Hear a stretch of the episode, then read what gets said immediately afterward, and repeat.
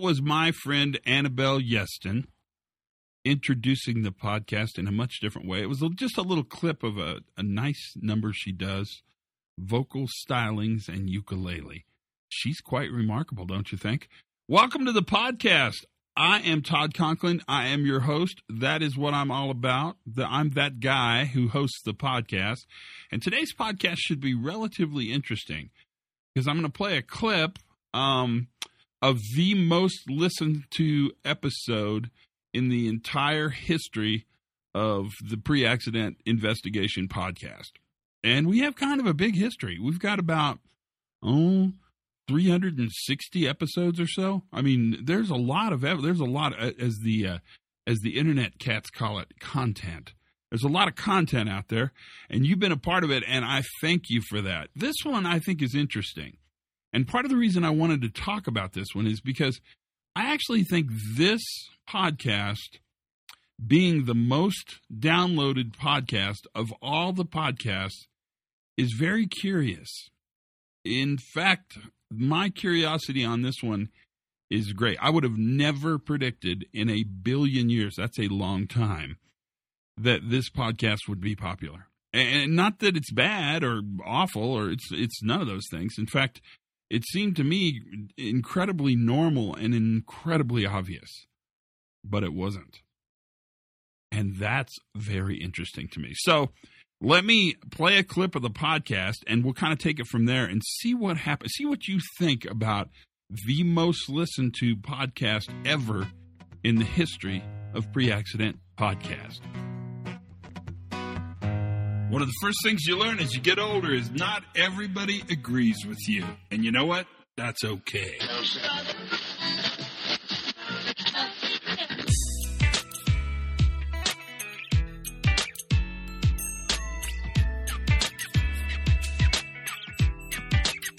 Hi, everybody, and welcome to the Pre Accident Podcast Safety Moment. I am your host for today.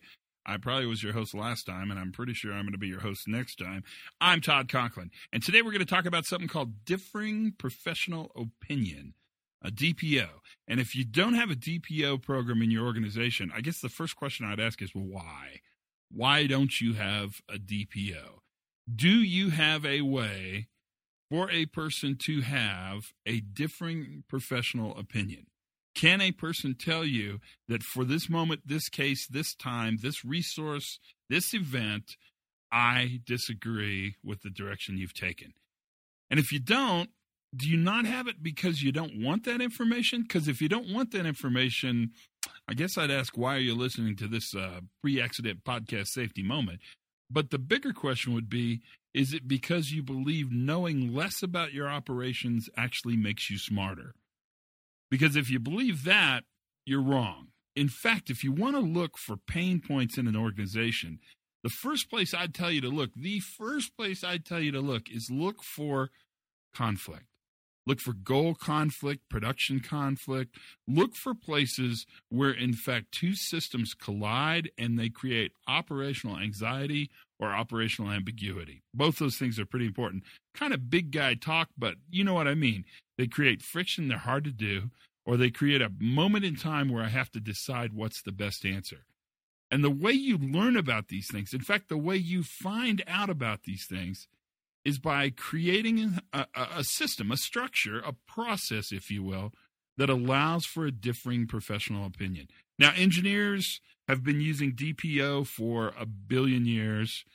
Many of the organizations that we talk to have DPO systems, but if they don't, they should. And if you don't have one, create a place for a worker to come in and tell you, or a space for a worker to come in and tell you where they have a differing idea about what you want to do.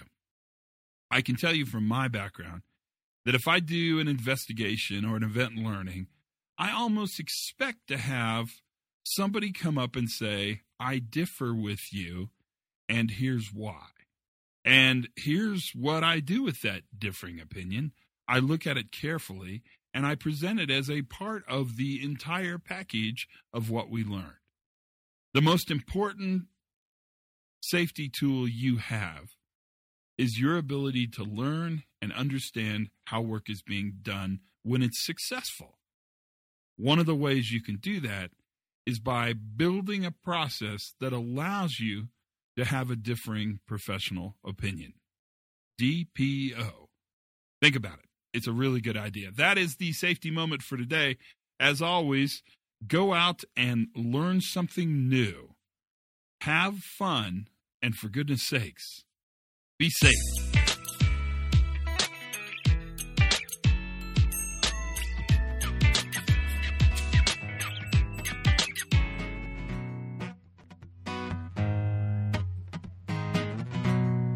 Oh, I sound so young and innocent. Those were the days when life was easy and kicking down the street cost you nothing. A bottle of pop was a penny, and they gave you a half cent change. Now, I don't want to get too reminiscent because uh, that's not this kind of podcast. I'm curious, and I guess I'm going to ask you a question because that's the way to deal with this curiosity. Why? Why is this podcast the most listened to episode of all podcasts? And I think I have an answer. And the answer is this idea of having an opposing opinion in your head or in your workplace or in your investigation or in your programming or strategy or safety differently or, or, or whatever it is you manage. That idea somehow must seem foreign. And we've built a system. I don't really know why. I mean, we ought to talk about this, but we've built a system where I think the belief is is we have to create 100% agreement. I see it all the time in organizations. They're almost paralyzed by, well, quite honestly, they're paralyzed by the fact that if they do something, it might be wrong. It might make somebody mad. It might make them angry. And I can tell you with great surety that you have the ability to hold two opposing viewpoints in your head at the same time. You're an amazing, amazing, amazing specimen. You're a human being, and your mind is incredibly powerful. And what you can do is think about things. You're good at thinking about things. And it's okay if somebody disagrees with you. In fact, it's normal if someone disagrees with you. This shouldn't be interesting. It, it certainly shouldn't be new knowledge. And I don't want to sound angry or preachy. I, I don't feel that at all. But I do want to tell you that it's okay if somebody disagrees. It's fine. In fact, I would actually suggest being wrong is more interesting than being right. If everybody agrees with you, what happens is is we get this phenomenon that's often called groupthink. And what happens is we sort of agree ourselves into going down the wrong path or the wrong trail or, or the different trail, however judgment word you want to use on that. Ultimately, your job is to actively seek dissenting opinions and ideas and to question everything. Because ultimately, the only way you learn and improve is by questioning everything. That's huge. That's it's gigantic. It's very, very important. And I think that's why this differing professional opinion podcast was so popular. It, it, it introduces into the lexicon especially at the operator level, that it's okay to push back. It's it's it's it's important to have a, a healthy sense of unease, right? We talk about this all the time. But I guess the question I'd ask you is have we built systems that can accept opposing viewpoints? Can you submit an investigation or learning that has an alternative ending? It has your ending and has somebody else's ending, and they're presented equally so that leadership and management can look at both sides of this equation. And what happens is, sure, they've got to make a decision, but it makes them smarter. And I find when leadership has better information, leadership makes better decisions. Actively encourage people to step outside of the agreement commitment that we've made. And maybe it feels uncomfortable. I mean, I don't really feel uncomfortable in that. So I guess I'm okay. But part of that is is I understand that agreement's normal and so it doesn't threaten me. In fact, I grew up in a culture where you really went out and actively seeked um, an alternative viewpoint. And you questioned people and you said, wow, we're not telling one story, we're telling two stories.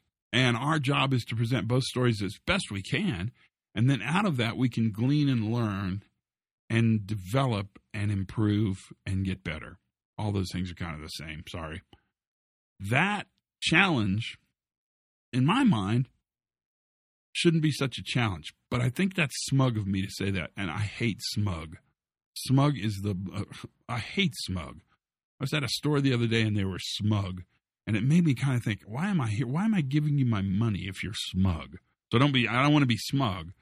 But what I want to tell you is, I think we've built systems where we really have to have the perfect answer before we can move. And that kind of paralysis, that fear of having somebody disagree with us, eh, I, I guess I'm here to tell you is it's not that bad and it doesn't hurt that much.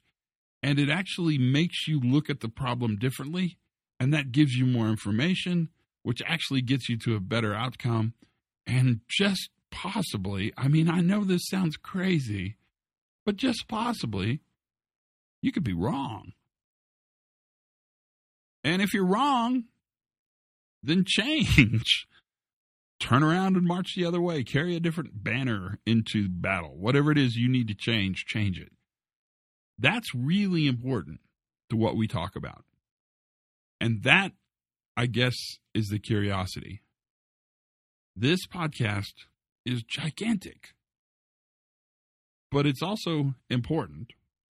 And I'm not sad it's the most popular podcast. I'm, I, I think they're all fine. I mean, pick anyone you want to. But I'm kind of pleased to note that what it's introducing into discussions in companies and organizations all around the world is a way to create a space for a professional, polite, intellectual, empirically based counter theory. Not an argument, n- not you're bad and I'm good, not you win and I lose, but a counter theory, another theory that could potentially be as important as the one you've fallen in love with. This is never more true than in investigations. I mean, it's I always figure you're one person walking down the hallway, sticking their head in the room and saying, Hey, have you thought about this? from being completely wrong. That's how investigations work. But it's also true with the way we look at hazards, the way we do work planning, the way we actually manage controls and barriers and safeguards all of these things fit together nicely to create a relatively compelling story of a need for disagreement. The belief that somehow everyone should agree is attractive, but it's not very realistic. The belief that we can't have two sides to an argument and still work together, that's just ridiculous. And when we polarize one side or the other side, you see it all the time politics, work, families. When we polarize, what happens is we become biased towards our view, and in turn, we become biased against the other view. And that's not very empirical. That's not very intellectual. It's not very smart. What we have to do is be able to hold two thoughts, two countervailing ideas in our head at the same time. Is it a paradox? Why, yes, it is. But it's one way we can improve. It's one way we can see more. It's one way we can collect more information. It's one way we can get better. And that's important. In fact, that's vital. And that's why I think the safety moment, DPO, differing professional opinions, is the most listened to podcast, and it gives me hope, and it makes me smile.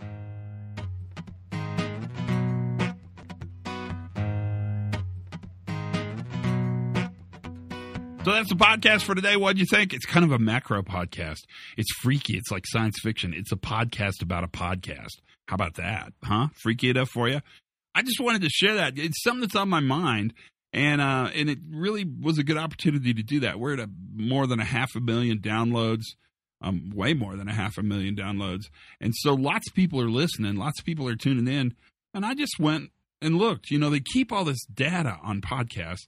I don't know what you do with it. I mean, you could sell it to advertisers. People always want to advertise, but I sort of got over that. I maybe I'll come back if some cool company wants to advertise it. eh, I would listen, but but for now, it's kind of fun to do it just like this. But I, I started looking at it and I thought, well, here's here, let's look at this. Who who are the stars? And you know, the stars are the stars. Tony Muschara, James Barker is a huge star. Um, a bunch of really fun ones are up there, right? But the most listened to podcast was this goofy podcast, and I thought, well, I'll just do a podcast on that. And so that's what you got something to think about, just a little bit of um, information to stick in your ears. That's pretty much the podcast. I'm going to do a favor for you. You don't even know I'm doing it, but it's a big one. I'm going to put the entire uncut, unedited version of Annabelle's song at the end of this podcast. So if you want to hear Annabelle sing the whole song, Annabelle Yeston, my hero, hero I can't help me. Hero, she's really good. That's what I'm trying to say. And in case you're wondering, she is Mark Yeston's daughter. I've known her her whole life, so um, you'll you'll like this. So it's going to be on the end after we jingle out and do all that fun stuff. But until then, I, I suppose I should close this podcast out. So here we go. Ready? Learn something new every single day. Don't be afraid to learn opposing views to what you learn every single day. Have as much fun as you possibly can. And for goodness sakes, you guys, be safe. Here's Annabelle.